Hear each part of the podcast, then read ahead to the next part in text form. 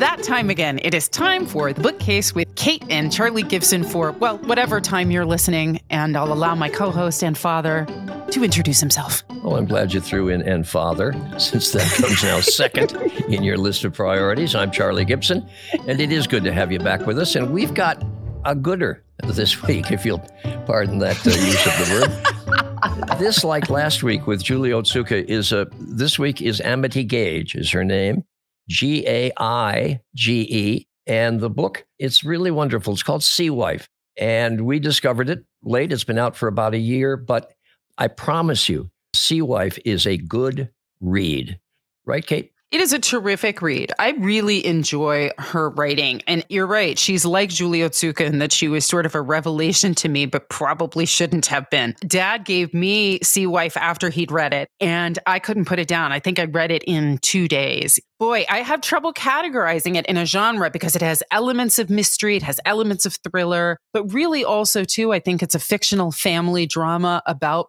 marriage. And I think it's the fact that it's able to live in all of these genres and still be as well written as it is that really hooked me. It is all of those things. And she has insights, I think, into a marriage similarly to Sue Miller, similarly to Elizabeth Strout. But this marriage is set on a boat. The husband of the couple wants to sail around the world. His wife, Juliet, does not want to sail around the world. She's not a sailor. She's afraid of it. So they just buy a boat and sail in the Caribbean. But when you're in that kind of a confined space with two children, which they bring along, it is fraught with tension because they're so closely packed together.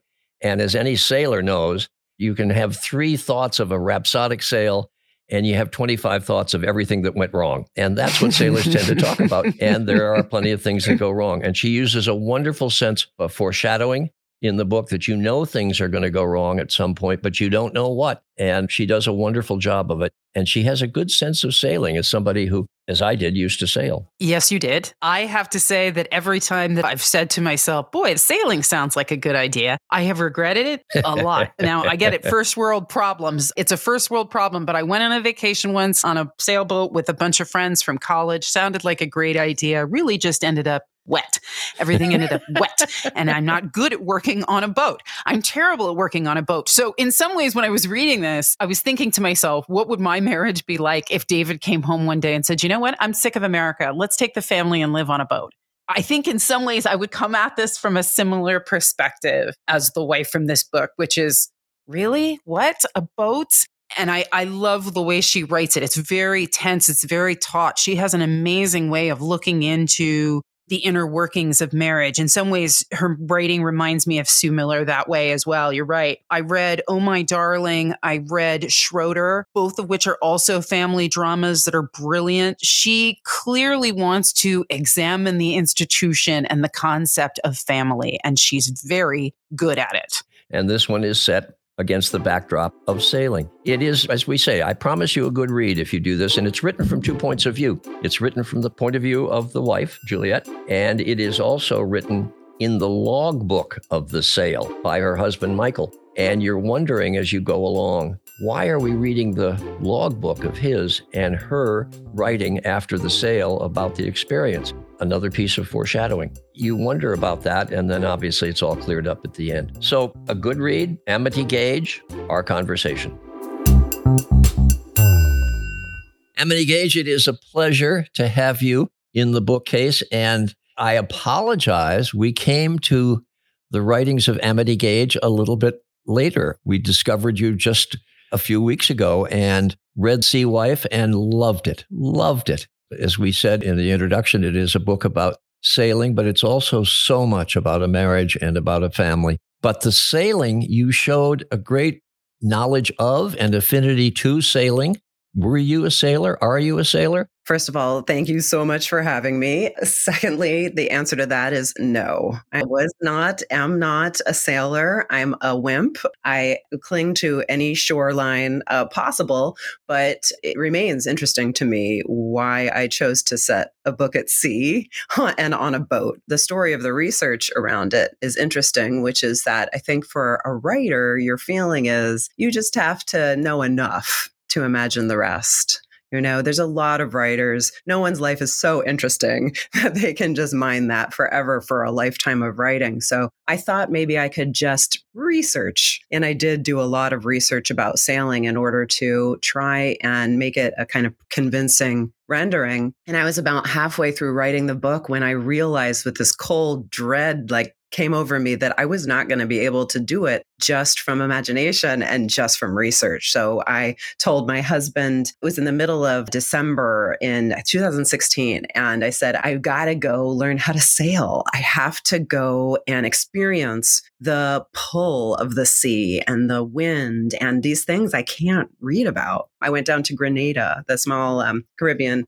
island nation, and there was a 10 day sailing course that I took with um, three other unlucky people. And two of those people happened to be a, a couple who were there together under some stress because sailing is stressful. And it almost seemed too good to be true because already I had my book, I had my marriage under strain, I had the nautical setting, and then along came these real people. I felt that they showed me, as well as the experience of sailing, that I was on the right track. but I'm so glad I did that sailing trip because even though it was pretty terrifying, there were things i was right there are things like that I, that i couldn't have known i mean you know this but it's sort of like the sound of the wind through the rigging for example. I couldn't have known that until i heard it with those high winds the feeling of the relentlessness of the waves and also like the just the beauty of the ocean which is what drew me to the setting in the first place. Well, as a non-sailor why in the world did you decide to put this couple and test their marriage on a boat, what, a 40 some foot boat uh, where they live in very close proximity. And for a couple that's struggling in their marriage, that's a wonderful setting. But how did you choose it and why? Well, I think you actually just put it beautifully, which is how dramatic to to have two people whose marriage already has these sort of failure points in a boat, the structure of a boat, and put them on the sea with, of course, their two children too. They're two lovely children who come to no harm, I would like to say. And I think I felt that what a dramatic. I almost thought of it as like a playwright or something. like what a dramatic setting it's just inherently dramatic if you set a boat uh, from shore, like what's going to happen. There's such unpredictability. Weather is so unpredictable. You're completely alone out there. And I just loved the drama of that. Of course, I love the allegory of it as well. So, and I think as a writer, I think of spaces that have a kind of allegorical quality, meaning like there already is going to be a meaning to what happens. So it was it was funny too because the book came out during covid and quarantine and all this when i thought about what a crew is you know your family your spouse and your children too or whoever in the blended family whomever that's your crew for better or for mm. worse and you're going on a journey in this case it's mm. extremely uh, mm. explicit one a literal one but we all go on this journey with our crew our fates are bound in a way. And I definitely felt that a great deal during quarantine too. It was, it seemed quite appropriate. My house was my boat in a way, and my family was my crew. The whole book is very tense. There's a sense of tension from the first page. And I was wondering, sort of, when you thought to yourself, okay, I really want this book to be taut, really tight and have that tension. How did you go about saying, I'm really going to apply that so that the reader maybe isn't in their comfort zone from the moment they start? Oh my gosh. If I knew that, I would just do it time and time again. but um, I think that the book had a different form and also about halfway. I changed the two characters. So we've got Juliet, the wife and mother, and Michael, the husband and father. And at one point, they were both speaking from the same place and time halfway through, I felt that that wasn't taut enough. It wasn't, didn't have enough energy. So I put them in different time frames. So now Juliet starts the book in her husband's closet, reading, we've come to find his logbook, his captain's logbook, and thinking about their trip, which of course includes some loss. So I felt that that was a smart choice. As soon as I did that, and we had Juliet reflecting on the trip, and reading the logbook. And then we had Michael's real time logbook descriptions, that there was a real energy that was developed, a tension between those two things. Katie talked about how tense and taut the book is. As I read it, I feel very much that way. I kept going with the music of Jaws, dun, Bun-up, bun-up, something's going to happen here. But John Irving said to us, which I thought was really interesting, right from the beginning, you have to have characters where you care about what's going to happen to them. And you have a sense that maybe it's not going to be great. And the foreshadowing in the book, I think, in Sea Wife is marvelously done. Why is she in that closet? And even it's foreshadowing that she's writing about the trip, but he's not. She's reading his logbook. He's not there. Why isn't he there? Or is he not there? It creates that tension and that taut quality to the book. I don't know how you do that as an author and build that kind of tension. I think that the form of the book was something that excited me and that is unusual about the book. There are two voices, and then finally a third when the little daughter's voice jumps in, and they are formatted on the page Michael's voice is kind of justified to the right and Juliet's to the left, and they braid, they're braided sometimes as frequently as every line. And maybe I think what I was hoping for was that that sense of dialogue. And the the book is really kind of a duet between these two voices, M- much like a long married couple will tell a story mm. with you know being like contradicting one another or or sort of expanding on what one another says. So you feel like you're really in the middle of that dialogue, even though they're not physically together. It's the form of the book that helps contribute to the sense of tautness. I love the term braided, by the way. I think that's a terrific term for what you did. Did you write his story all the way through, her story all the way through, and then braid them? How did you actually do it? it was just a hot mess. I mean, it was a mess. And I was like, I think the wise thing I did was just let go and say, this is a mess. And eventually it's to come together if you're really writing deeply enough, if you're imagining well enough, if you have done your research and you know these people well enough, you'll find the way to stitch these pieces together. I know some writers write A, B, C, D. I'd never done it that way. I opened a file. I started writing bits of his voice, whatever I thought was mostly funny. You know, there's like funny stuff that he says, funny, sort of snarky stuff she says that of course some of it is my own thoughts as i move through my domestic space my complaints or my friends the women that i know the things they said or then of course i find these beautiful bits of poetry i find beautiful thoughts from i, I love poetry and i throw that all in the file and as i'm creating the structure of the book i'm grabbing from the hot mess hmm. document mm. and that's how i'm keeping it vital it's important to me to write a book where there's not long, dutiful exposition. Like, I, admire people who can do that. But for me, I'm okay skipping that connective stuff and just being like, here's a poem. Here's a funny, you know, um, monologue on, I don't know, jogging or gender roles or, you know, um, putting the kids to bed. And I think that for me, that was fun and that I hope that that energy, I think that energy would kind of translate to the reader's experience. I think a reader can tell when you're doing dutiful writing. like if it's boring to you, writer, it's certainly not going to magically be interesting to the reader. It's an interesting question that we've explored with writers. How do you know this paragraph really works and this paragraph goes in the wastepaper basket? Do you read it to yourself? Uh, how does that process work in your own mind? Yeah, that's a great question. I think that what a writer does as she gets older is like learn how to really internalize the reader, the dreamed of reader, your ideal reader, you know, and to start to understand what that reader needs and wants in every moment. So it's sort of like a sense of having listened to criticism for a while having gotten feedback for a while and you start to internalize that and you get a better sense of who your beloved is, your reader. For me, I'm that beloved reader is always with me. Mm. I'm not trying to write a book that everyone's going to love, but those readers that love it, I'm they're always in my mind. So I'm not going to ask them for too much. I'm not going to offer them too little, hmm. which I think is also a problem. Like you want a, a book that's challenging and chewy. You know, I think a lot of people want that. So I'm writing to that reader and trying to imagine, you know, what they need and what they want. Hmm. Some writers I know, certainly maybe in the past, didn't consider the reader and the reader wasn't with them. But for me, increasingly, I feel like there's a reader by my side You talked a little bit about poetry in this book. Poetry has come up in some of your other books. First of all, for me, I'm intimidated by poetry.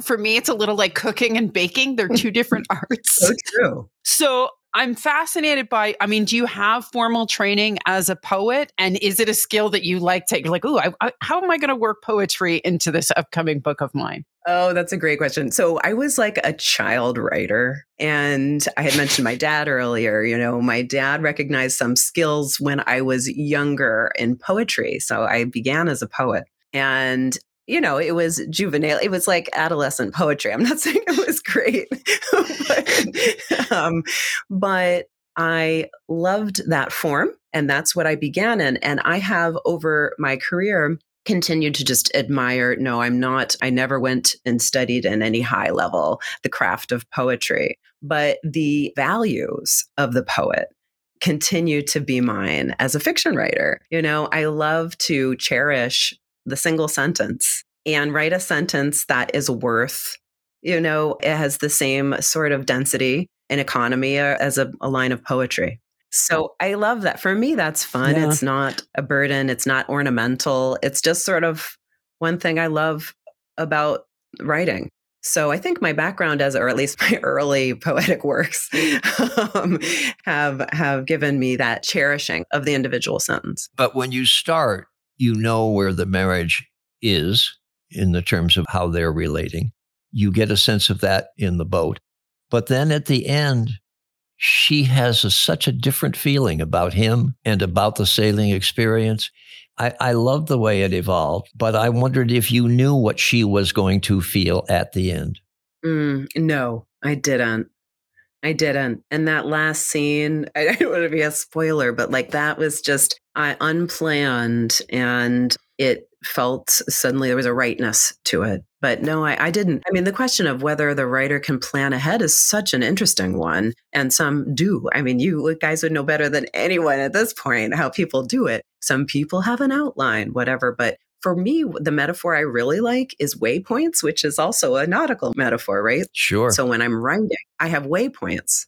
I'm like, okay, this is going to happen. They're going to get to a waypoint being, you know, coordinates in the mm. middle of nowhere. Right. And that's what it feels like. Okay, I just see that ahead. I'm going to go there. Once I get there, that location and that moment in time is going to tell me where to go next. Huh. So if I mm. don't have waypoints in the journey, then I'm totally lost, right? Mm-hmm. One of the realizations that I came to as a reader is just one of the last things I wanted to, to say to you before we get into rapid fire when I was reading it, I was thinking, how did somebody who was politically conservative, a libertarian, marry somebody who's liberal? And then I thought to myself, oh my God, has it become so illogical to me that a conservative would marry a liberal? I mean, has it gotten to the point where it's like Protestants and Catholics in the past, or you know, or or Jews and Muslims. Like, has have we become so entrenched?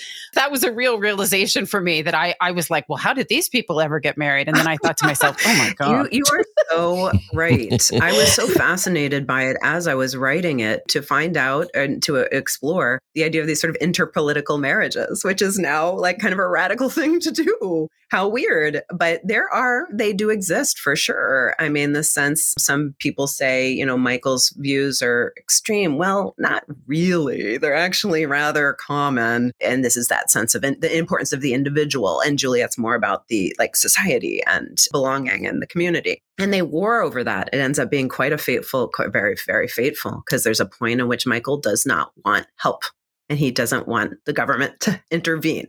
And that's more important to him than his own life. So it is mm. it's a very fateful thing. You're absolutely right that interpolitical relationships I think are becoming more more scarce. Yeah, I think they're becoming like unicorn woolly mammoth kind of rare.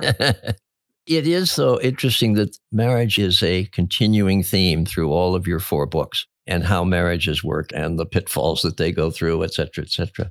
Do you feel you have a far better evolved sense of how marriages work from your first book to your fourth? Oh, it's always hard when people start insightfully pointing out the you know the way that i'm kind of clinging to the, some of these same themes and coming back to the same well about i am really unsure why it seems that mar- just say marriage is such a high stakes journey it's again, it's inherently dramatic, the same way crossing the sea is inherently dramatic. Also, in a marriage, I'd say there's three fates, right? There's the fate of the one person, the fate of the other person, and the fate of the marriage. And they might not be the same. So it's fascinating to just already, there's such story there. There's three of those three fates. I'm totally pro marriage. What my father said to me was, I'm on my seventh marriage it just happens to be to the same woman. Oh, that's brilliant. That in some ways, marriage is just a gamble that you're going to change at approximately the same rate in approximately the same way as the person you meet. This book does that really well that marriages yes. change. Yeah. And the hardest thing to do to me, I also said this to Kate, and uh, I don't mean to be any kind of a philosopher, but the hardest thing is not to try to figure out what your partner needs. The hardest thing is to be able to convey what you need and how that fits into the marriage. That's so beautiful. And it is. I'm on my seventh marriage, but it's all to the same woman. I'm increasingly grateful for my family in general. And I think when I was younger, and especially before I had children, I was a little bit more of an individualist and I was very ambivalent about the institution of marriage, which has a lot of problems in it to it. Um, but I think I have become gr- more grateful for those bonds, even when they are slightly claustrophobic or limiting.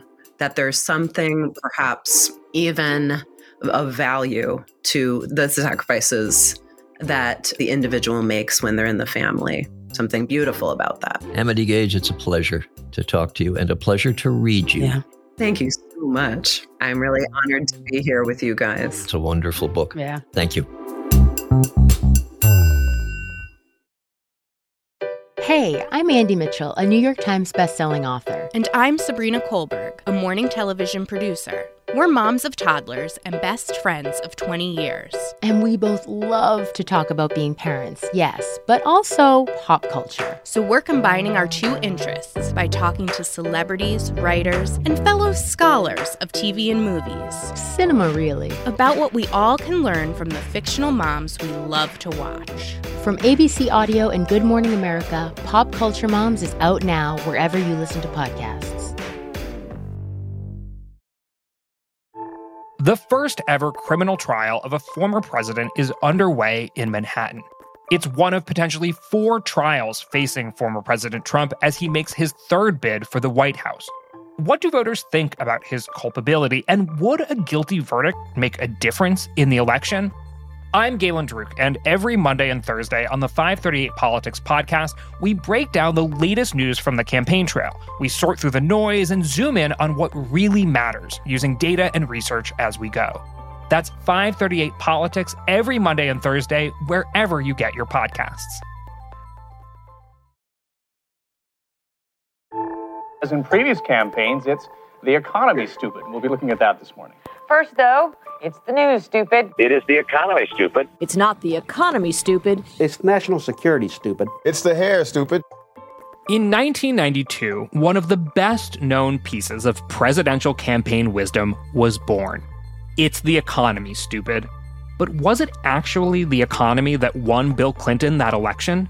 In a new series from the 538 Politics podcast, we're taking a look back at conventional wisdom from past elections with a critical lens. Where did that wisdom come from? And does it hold up today? Find the Campaign Throwback series in the 538 Politics feed wherever you get your podcasts.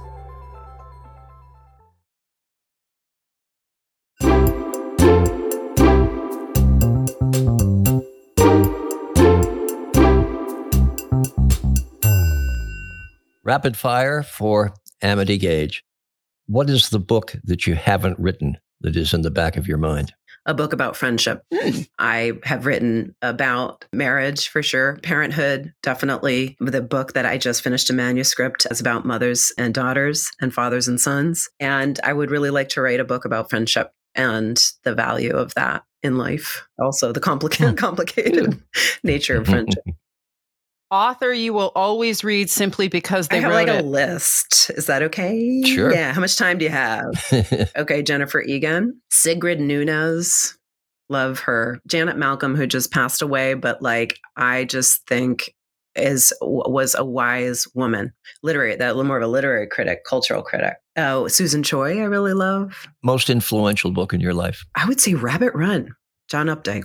I know, right? I am always a little bit embarrassed of my adoration and loyalty to John Updike. I think that somehow that book, in that moment in time, I was a young writer, read it. I think he's probably the was the best American stylist, you know, that I know. And talk about poetry and poetry, and even, even it's not necessarily poetic, but so intelligent. So there's such intelligence in that writing. Mm. There's such human truth in his observations, even when they're slightly icky or uncomfortable. They are so insightful and I loved the I did I was like you can write like that? Oh, cool. Also, we share a hometown. I'm from Reading, Pennsylvania and so is he. So when I read and I think that's another reason it was so influential is cuz I could see the streets he was talking about and the sense of place, which was my, you know, mm. ambivalent hometown. And I just sort of just stand in awe. I think the whole Rabbit series is brilliant. If I wasn't a writer, I would be a journalist.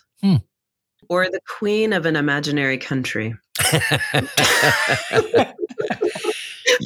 Your, your journalism your journalism is broadcasting or in print i would say print is what i guess mm. i think i've always just admired journalists and I read a great deal of journalism and book length as well. Sure. And I fascinated. And I think one thing that I borrow from journalism as a career is the research that I do when I'm writing a novel. And I think that's my thwarted journalism career mm. because I, you know, with Sea Wife, the amount of people I had to interview, I w- embedded myself with a sailing family for a brief period of time, endless emails between people to figure out, you know, what the sailing life is like. So there's a lot of investigation mm. for me when I write fiction. So I think that's my thwarted journalism. Was there a moment in time when you said to yourself, I can do this? I can be a writer as a vocation for my life? Hmm. Last year. 2020. I don't know. Yesterday, um, when you called me. No, I'm just kidding. well, I, like I said, I was a child writer. So I had this, I think, a real sort of superpower, which was that I was ident- I identified myself as a writer very young. So mm. that sense of myself feels unshakable. Mm. But the but the, the, but the ability to move through the world as a writer it depends on many other people. So that was a little bit more provisional. Amity Gaige, we talked about the fact that while this is set on a sailboat, it really is, I think, as much as anything, a book about the arc of a marriage. And it's really interesting, as we alluded to in our conversation, about how the marriage between Michael and Juliet evolves. It's such a tense coupling, the two of them. And I love that she wrote their story separately and then braided them together to come up with the tension in that book. I love that she talks about in the interview marriage being in some ways life's biggest gamble. She has incredible skill exploring the complications of marriage and of family. We've plugged Sea Wife. Now, in the process of reading Amity to get ready for the interview, I also read a couple of other books of hers, and I want to make a little plug for Schroeder. Schroeder is an amazing book. It's written by a father who has kidnapped his daughter to spike the custody agreement. So right away, you know this is going to be a narrator you're going to have trouble sympathizing with. And by God, if by the end of the book you weren't rooting for him, he loves his daughter pathologically and he can't have her because of this divorce and other mistakes that he's made in his life. And this road trip that he takes with his daughter is just, it's beautiful. It's sad. It's, it's a really, it's a terrific read. So uh, that's my plug for Schroeder. Well, it's interesting when we find a book that we love, and we did with Sea Wife. Kate, like you do, uh, goes back and reads reads earlier novels by that author. Um, she's more prolific, I guess, is that the word, or exhaustive in her research on an author than than I'm afraid her father is. But I'm going to read Schroeder now because because uh, you liked it so much, and because after reading Sea Wife, I'm such an admirer of Amity Gaige's prose. So Amity Gaige, Sea Wife, and if you're so inclined, Schroeder. Our bookstore this week is Bookends in Winchester, Mass. It's been a store that's been around for a while, but it has new owners. Jillian Hartline and Lauren Tiedemann have bought the store. Brave thing to do. And we talked to them about what it's like having a bookstore in a small Boston suburb in what is an incredibly neat building that they occupy. So here's our conversation with them. Lauren Tiedemann and Jillian Hartline are joining us from Bookends in Winchester, Massachusetts, a suburb of Boston. It's good to have you both with us. Jillian, let me start with you. The best feature of Bookends, to your mind? Well, starting off, just the way it looks from the curb. The curb appeal is great. It's a beautiful store. You are new owners, and I on the website, I love the picture of the building. Jillian, describe the building to me. It looks like it's straight out of the 19th century. It is. It's it's gorgeous. It has the turret in the front. People joke that it's like we're princesses living in this magical bookstore castle. it is definitely a it it just shares magic all around. If I'm walking into your store these days, what titles are you really excited about right now? Oh, goodness. So so many things. So we just launched a book club in our store. We once a month meet for book discussion and wine in the evenings. We usually close at six and we reopen again at seven to nine once a month for this discussion. Um, so we just read The Woman in the Library, which is a murder mystery set at the Boston Public Library, uh, which is really fun. So we definitely recommended that to a lot of people. One of my personal go-to recs is The Seven and a Half Deaths of Evelyn Hardcastle by Stuart Turton which is kind of Agatha Christie meets Doctor Who. It's really fun. It keeps you guessing until the end. and we also have been working a lot with local authors. There's so many authors in the Winchester area that love our store and come in all the time. So we just have so many local authors. What are some of your favorites? I just read The Little French Bridal Shop, Jennifer Dupee. Mm-hmm. It's an adorable story and it takes place in Massachusetts.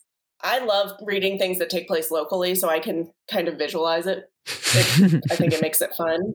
And then I just started another French book, The Paris Bookseller.